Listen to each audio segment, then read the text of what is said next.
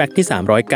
309 เรามักจะเห็นภาพจระเข้ลอยตัวอยู่บนผิวน้ำบ่อยๆ หรือถ้ามันขึ้นมาพักบนฝั่ง ก็มักจะเห็นพวกมันนอนอ้าปากค้างตึงไว้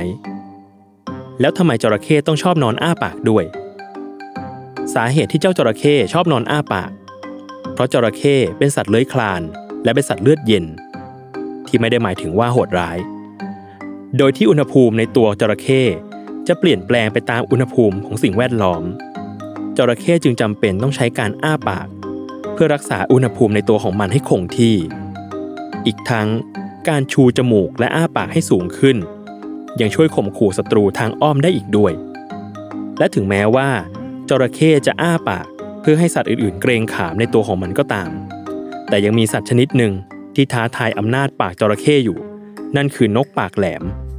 ที่เข้าใกล้เหล่าจระเข้ได้อย่างไม่เกรงกลัวอะไร เพราะจระเข้มีปากที่ใหญ่มาก จึงมักจะมีปลิงหรือทาก หลุดเข้าไปติดอยู่ในซอกปากหลายต่อหลายครั้ง นกปากแหลม